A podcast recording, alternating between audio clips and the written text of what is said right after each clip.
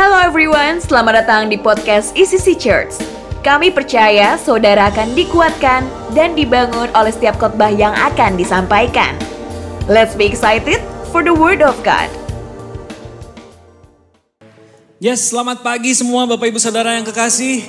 Happy Sunday. Happy Sunday. Boleh bilang kiri kanannya Happy Sunday. Happy Sunday. Wow, puji Tuhan. Uh, bersyukur sekali dan percaya bahwa saudara semua akan mengalami Tuhan.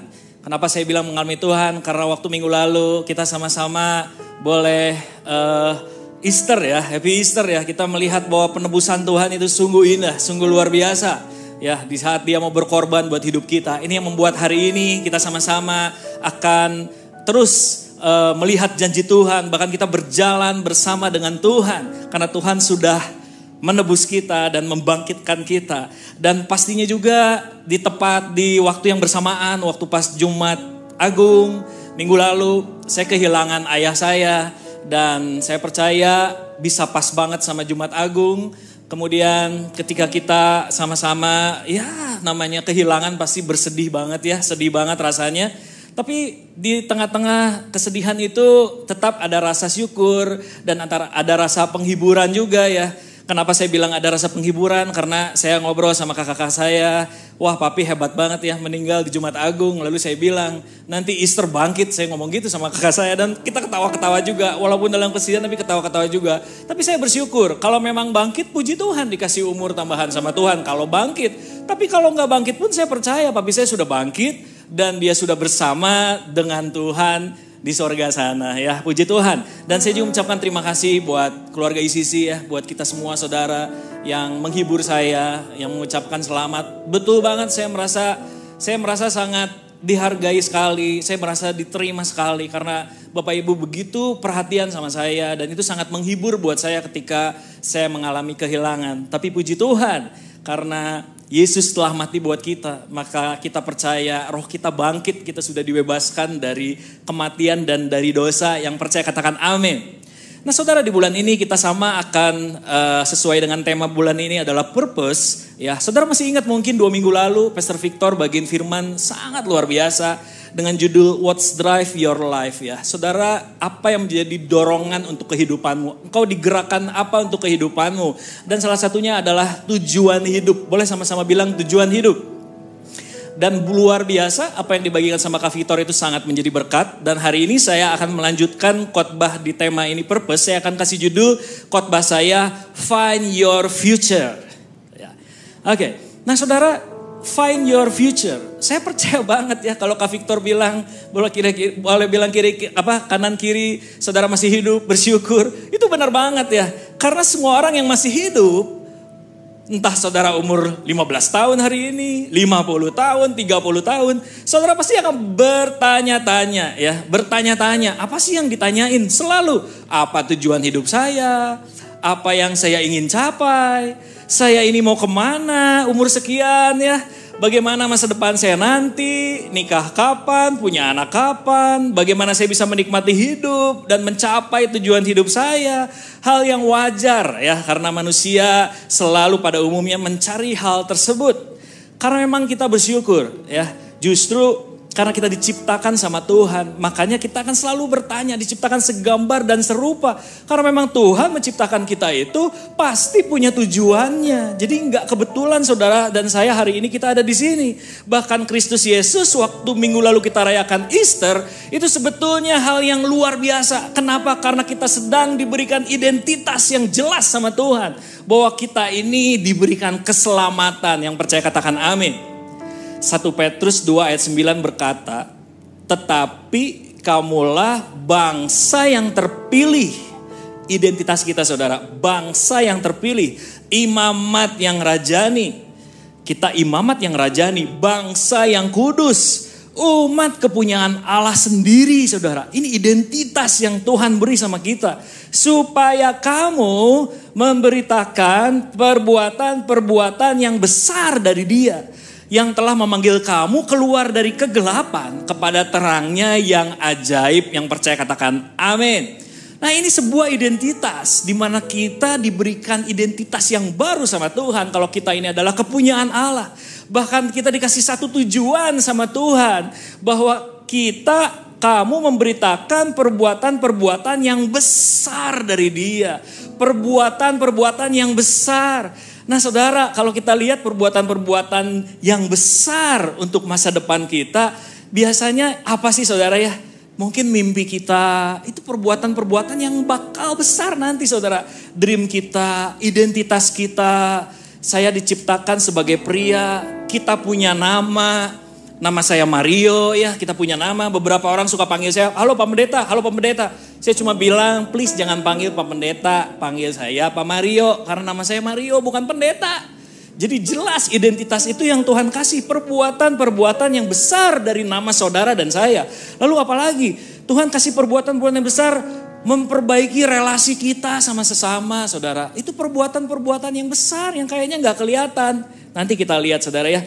Lalu punya tujuan yang besar, ada kerinduan saudara, kerinduan di dalam hati kita. Itu adalah perbuatan-perbuatan yang besar yang Tuhan berikan buat kita, ada kerinduan di dalam hati kita.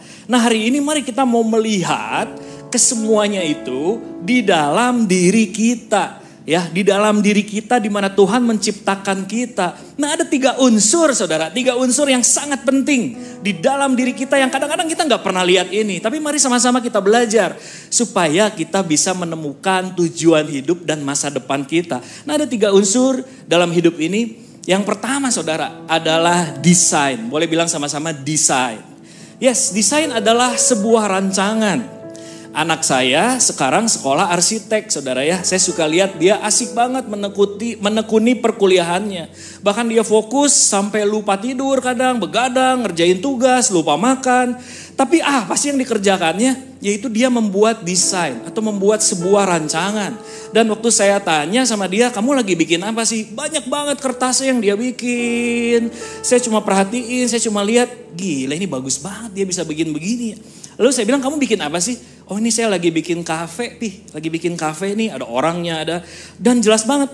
Lalu dia bilang begini, itu bukan kafe biasa loh. Itu ada hal-hal yang keren loh, pi. Dia ceritain, ininya keren, ininya keren. Wah saya bilang, di dalam sebuah rancangan pasti ada idealisme dari yang membuatnya, dari yang merancangnya. Mau bentuknya gimana, jadinya gimana, uniknya gimana, dan sebagainya. Itulah orang membuat desain. Contoh saudara, ketika orang mendesain sebuah handphone, kita hanya tahu handphone ini, tapi kita nggak tahu di dalam handphone ini sebenarnya desainnya, rancangannya seperti apa. Seperti ini saudara, ini adalah board handphone yang sebelah kiri itu handphone. Tapi yang saya tahu sebelah kanan itu iPhone 13 desainnya seperti itu. Kebayang nggak kalau desain kita jual atau marketing hanya kasih desain yang sebelah kanan itu, inilah iPhone 13, saudara pasti nggak akan mau beli. Tapi kalau saudara udah berbentuk begini, saudara akan tahu kenapa saudara e, desainnya menarik. Bahkan kalau kita cuma beli boardnya aja nggak menarik bentuknya. Tapi justru ketika sudah jadi seperti ini, itu akan menjadi fungsi handphone sebagai smartphone bisa SMS, saudara bisa selfie ya, saudara bisa live, saudara bisa joget-joget sambil dilihat orang gitu ya. Nah itulah fungsinya handphone. Keunikannya di situ saudara. Harganya juga mahal ya, jutaan harganya. Tapi coba kalau kita cabut nih, si chip ini satu aja dicabut. Saya yakin saudara semua kelabakan karena handphone ini nggak akan jalan. Karena satu diambil saudara ya, dan kita nggak akan tahu. Akhirnya fungsinya jadi nggak berfungsi si handphone ini karena chipnya mati saudara ya. Dan itulah handphone. Lalu contoh lagi ketika ada desain gambar menciptakan orang menciptakan sebuah mobil. Mobil diciptakan manusia itu untuk kita bisa berjalan, pergi, transport ya, harganya juga mahal mobil tersebut ya. Bisa mm-an, bisa ratusan juta. Tapi sayangnya orang ada yang nggak tahu kalau mobil keren ini didesain, dibuat sebetulnya untuk ya bagus lah tapi karena orangnya nggak tahu, jadi akhirnya si mobil keren ini hanya dijadikan sebuah gerobak gerobak mobil di mana yang menariknya adalah kuda. Dan di dalam mobil itu mungkin diisinya beras, sayuran, karena fungsinya kita nggak tahu, nggak jelas. Nah kalau fungsinya nggak jelas, akhirnya menjadi demikian. Tidak berfungsi apa yang sudah didesain. Nah saudara, hal yang sama Saat Tuhan menciptakan kita, menciptakan kita, dia bukan sekedar menciptakan rambut, warnanya beda-beda, betul itu jelas muka kita beda-beda. Tapi Tuhan merancang, mendesain kita, yang terkandung di dalamnya yang tadi saya katakan idealisme ya, idealisme. Tuhan itu punya tujuan. Tuhan itu memberikan rencana dan keinginannya tadi ya. Salah satunya adalah kita memberitakan perbuatan-perbuatan yang besar. Dan tadi sudah dijelaskan keinginan kita, kerinduan kita supaya betul-betul Tuhan menciptakan kita berfungsi saudara. Ada sesuatu yang ingin Tuhan capai waktu dia menciptakan pribadi lepas pribadi. Karena keberadaan kita nggak ada yang sama di dunia ini. Kita ini unik banget. Nggak ada yang sama. Kita itu betul-betul uh, apa? Betul-betul kita spesial lah di hadapan Tuhan ya. Karena Tuhan memang mendesain seperti itu. Mazmur 139 ayat 16 berkata, matamu melihat, ini matanya Tuhan, matamu melihat selagi aku bakal anak. Dan dalam kitabmu semuanya tertulis hari-hari yang akan dibentuk sebelum ada satupun daripadanya. Boleh bilang wow. Yes, wow banget ya. Tuhan merancang, mendesain kita supaya kita tahu fungsinya apa. Jadi Tuhan desain kita dengan dengan dengan hal-hal yang unik. Nah, salah satunya di dalam diri kita, Saudara.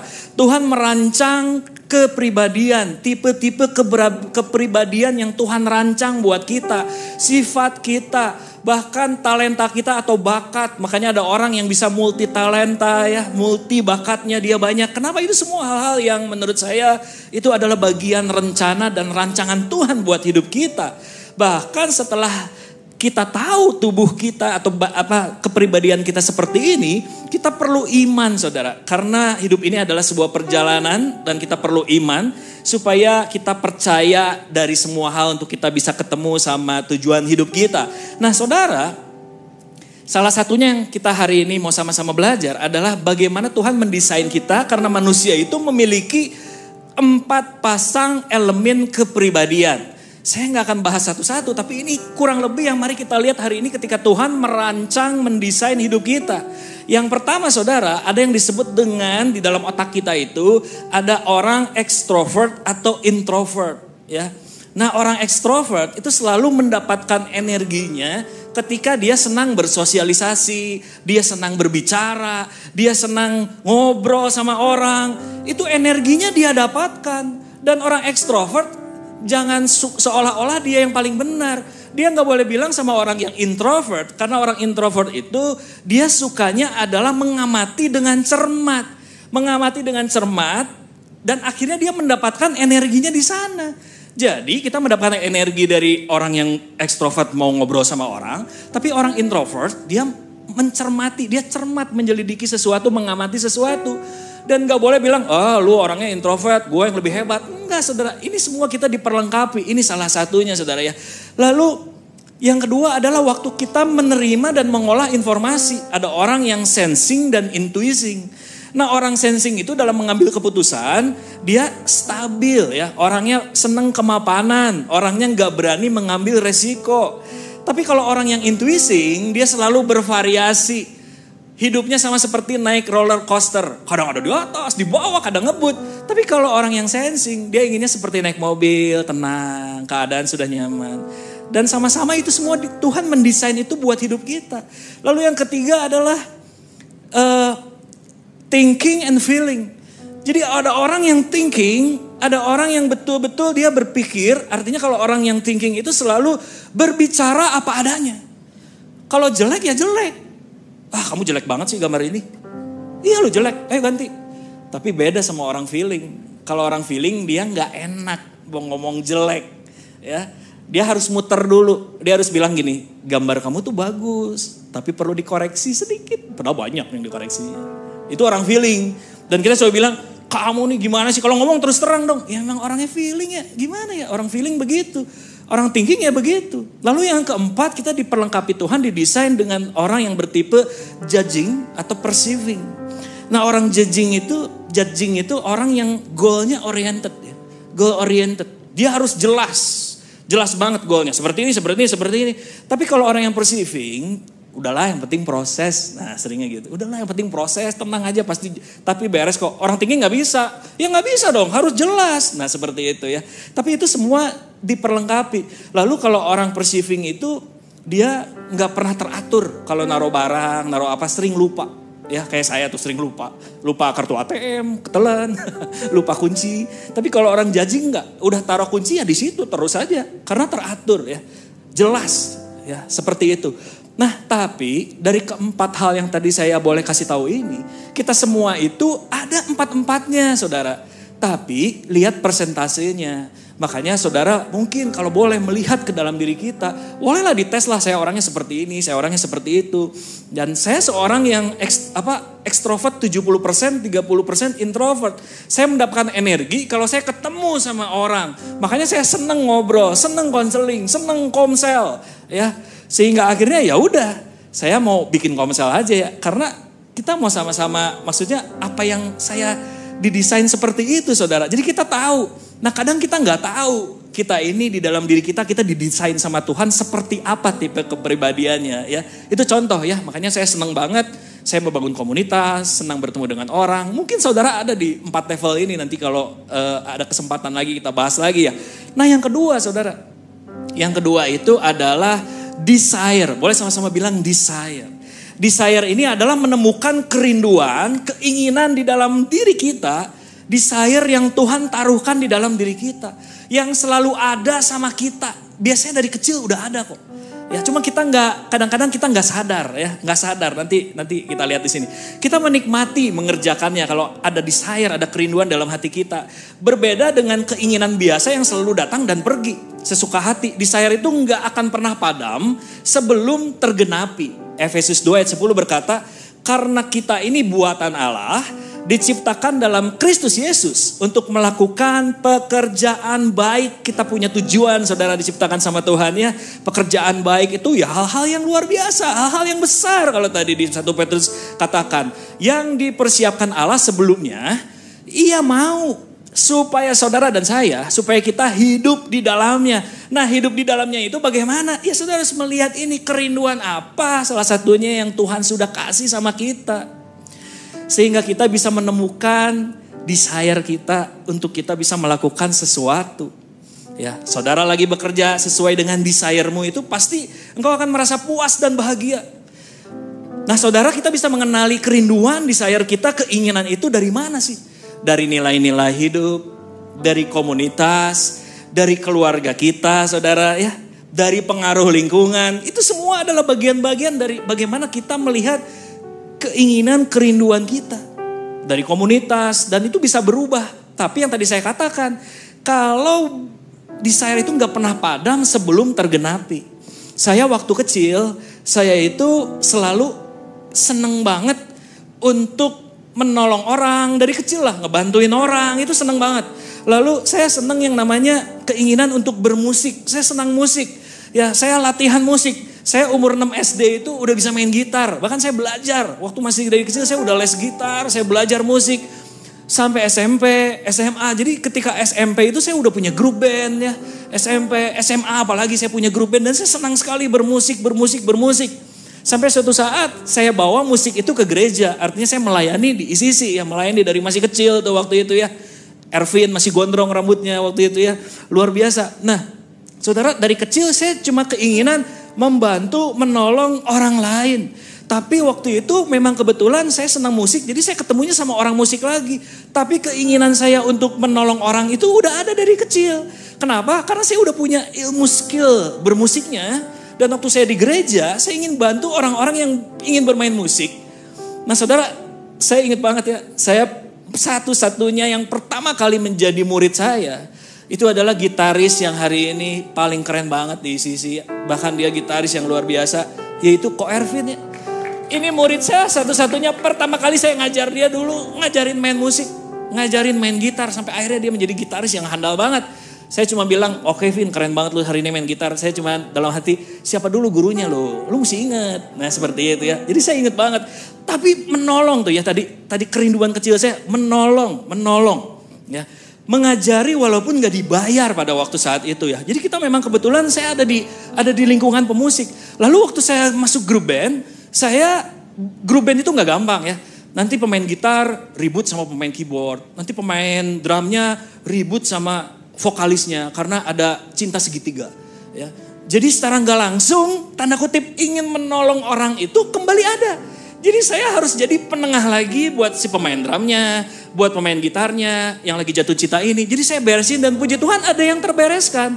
Lalu pindah lagi saya bermusik lagi di luar. Bermusik di luar itu maksudnya saya bermain di sekuler bukan di gereja. Sama saudara keadaan seperti itu.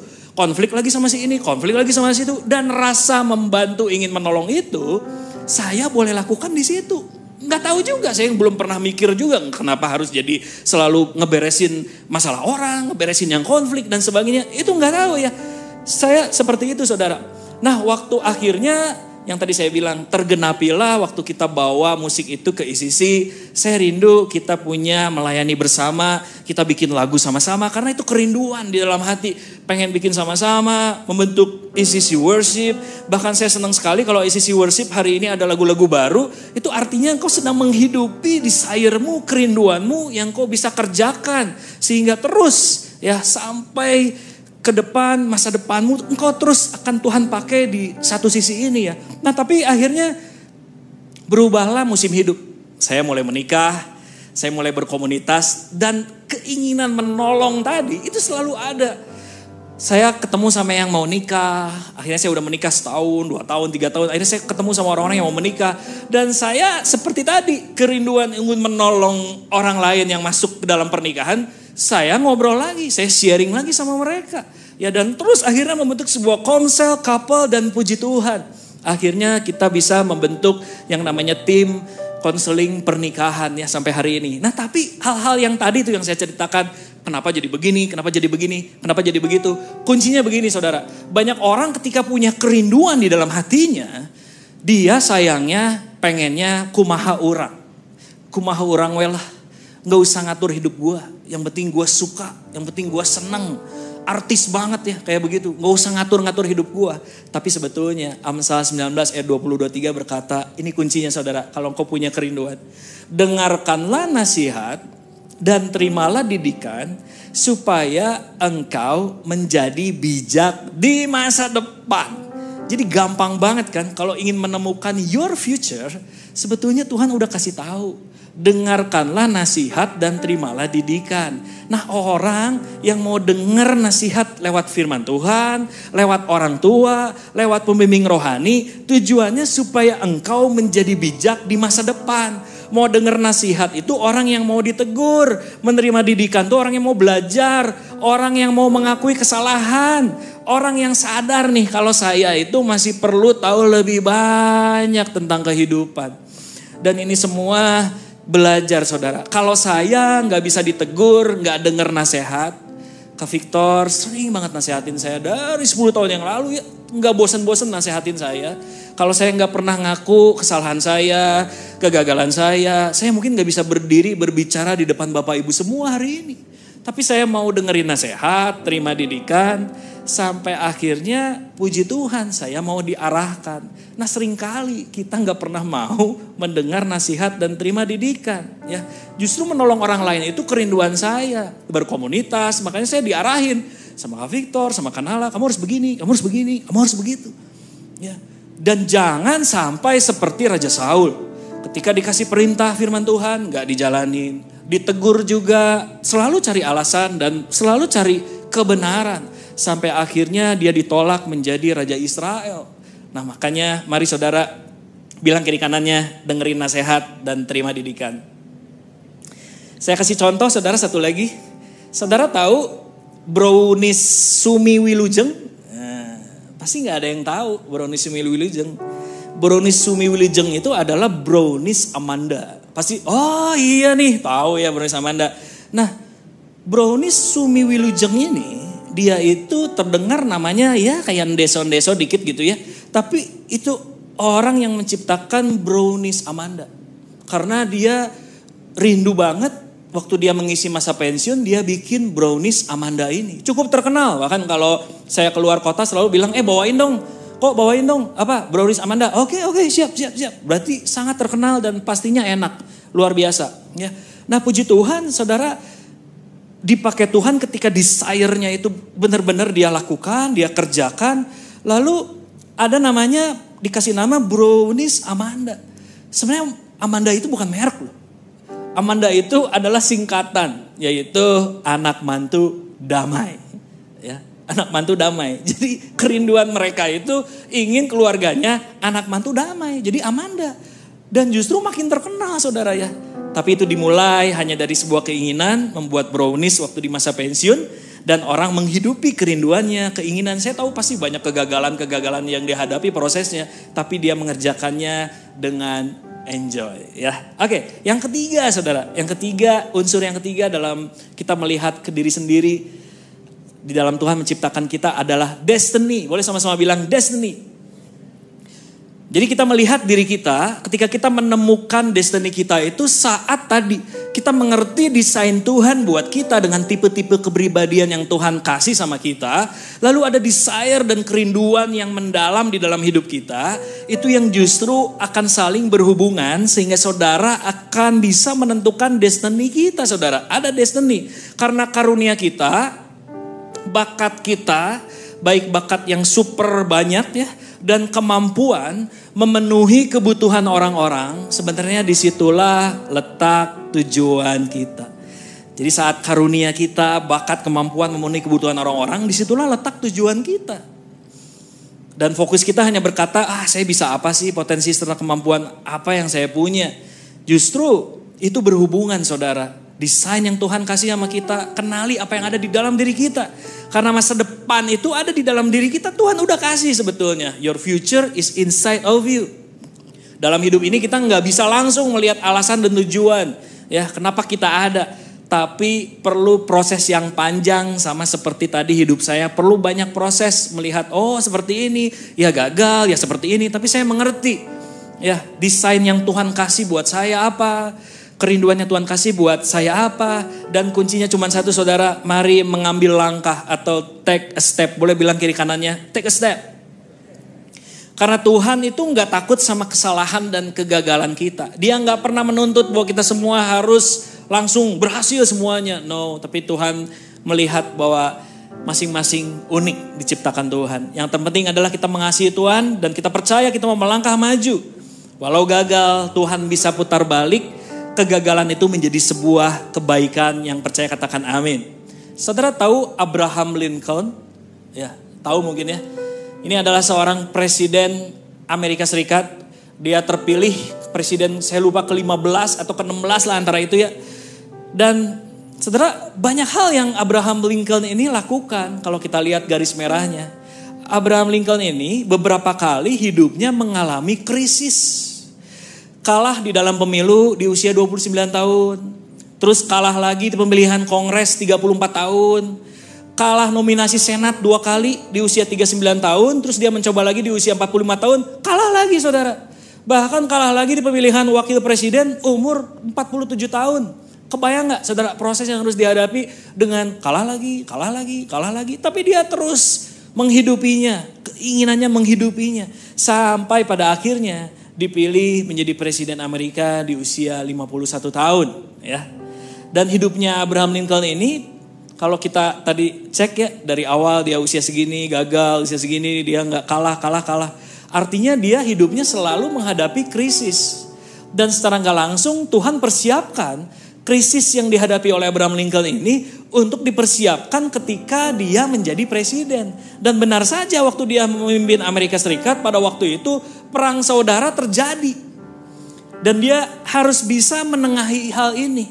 Dia udah terbiasa menghadapi krisis. Bahkan yang paling terkenal adalah uh, Abraham Lincoln itu adalah dia yang berjuang memimpin Amerika mele melewati penghapusan perbudakan. Ini yang sangat terkenal. Jadi semua perbudakan dihapus itu di zamannya dia. Nah kebayang nggak kalau dia waktu itu dia mungkin banyak meninggalkan, nggak setia ya, dia nggak tahu desire-nya apa. Dan ketika ditarik garis merah, ternyata oh ada tujuan dari setiap kegagalan, dari setiap kesengsaraan. Karena saya percaya kalau kesengsaraan dan kesukaran itu bukan tujuan, tapi sarana yang dipakai Tuhan menjadi sebuah karya Tuhan. Sekali lagi, kesengsaraan dan kesukaran bukan tujuan, tapi sarana yang dipakai Tuhan menjadi sebuah karya Tuhan. Ya, luar biasa. Dan saudara, mari kita perhatikan hari ini apa kata firman Tuhan. Mazmur 37 ayat 37 berkata demikian. Perhatikanlah orang yang tulus dan lihatlah kepada orang yang jujur. Sebab pada orang yang suka damai akan ada masa depan. Yang percaya katakan amin. Nah saudara, waktu engkau melihat dirimu, engkau punya desain rancangan Tuhan yang engkau percayai. Engkau punya desire, kerinduan. Nah engkau bisa melihat ke depan apa yang harus saya kerjakan, apa yang harus kita kerjakan. Tapi firman Tuhan Raja Daud berkata, perhatikanlah orang yang tulus. Orang yang tulus itu adalah dia memiliki kebebasan dari kebohongan ya. Dia memiliki kebebasan dari niat tipu daya. Artinya tulus dengan hati yang bersih, niat untuk menyampaikan sesuatu dengan kesungguhan. Itulah orang tulus. Contohnya Yusuf waktu menerima Maria hamil di luar nikah nggak mungkin Yusuf mungkin di pikirannya, wah gue bakal dirajam nih. Wah gue bakal diusir nih dari keluarga. Wah gue bakal sulit banget. Tapi Yusuf dengan tulus dia menerima dan percaya karena Tuhan gak tinggal diam. Orang yang tulus pasti dekat dengan Tuhan. Tuhan langsung bicara bahwa ini adalah lahir dari roh kudus. Sampai akhirnya Yusuf dengan tulus dia terus tunggu Maria melahirkan Yesus dan kemudian dia menikah. Ya, itu luar biasa banget. Nah, mari Saudara, hari ini kita belajar orang yang tulus. Kita tulus waktu melayani Tuhan. Kita tulus waktu kita ber, memberikan kontribusi kita di dalam pekerjaan kita. Kita tulus waktu kita pernikahan kita, menghidupi rumah tangga kita, mendidik anak-anak kita. Kita tulus melakukan seperti itu ya. Karena ada masa depan. Yang kedua adalah jujur. Jujur itu berarti kita tidak suka berbohong ya. Bahkan kalau saya lebih suka jujur itu atau Kak Victor bilang tadi jujurli. Asik ya. Jujurli itu tidak suka mencari alasan. Kalau kita kerja senangnya kita cari alasan. Aduh maaf ya saya terlambat tadi kenapa karena gini gini gini. Atau mungkin saudara yang berbisnis pun sering mencari alasan untuk mendapatkan cuan yang nggak tahu ya. Tapi hari ini mari belajar untuk kita jujur Jujurli sama dirimu sendiri karena engkau akan memiliki masa depan. Yang ketiga kata firman Tuhan berkata orang yang suka damai. Mari kerjakan semua apa yang Tuhan kasih sama kita untuk kita melihat masa depan. Yaitu supaya saudara suka damai. Karena suka damai itu ada masa depan. Orang yang suka damai. Orang yang selalu bersyukur dalam segala keadaan. Damai Orang yang selalu memaafkan kesalahan orang dan memberi kesempatan. Orang yang suka damai. Orang yang suka damai adalah orang yang rendah hati. Dia nggak merasa tinggi hati. Dia selalu melihat hal-hal di sekelilingnya dan dia mau rendah hati. Dia mau melakukan dan bersyukur selalu. Lihat ada masa depan. Jadi kemon hari ini bilang kiri kanannya suka damai. Ya, damai di dalam musim hidupmu, di dalam pernikahanmu, di dalam pekerjaanmu, di dalam mendidik anak, dalam berbisnis, dalam segala hal. Karena Raja Daud sudah berpengalaman ketika dia jadi seorang gembala sampai jadi pahlawan sampai akhirnya dia menjadi raja.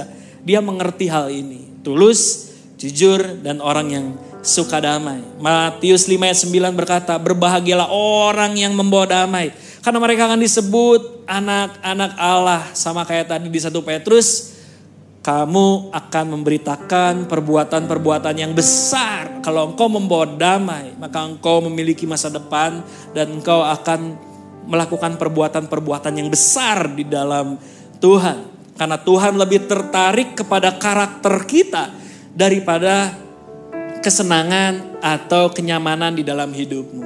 Yang terakhir saudara, mari find your future. Temukan masa depan kita.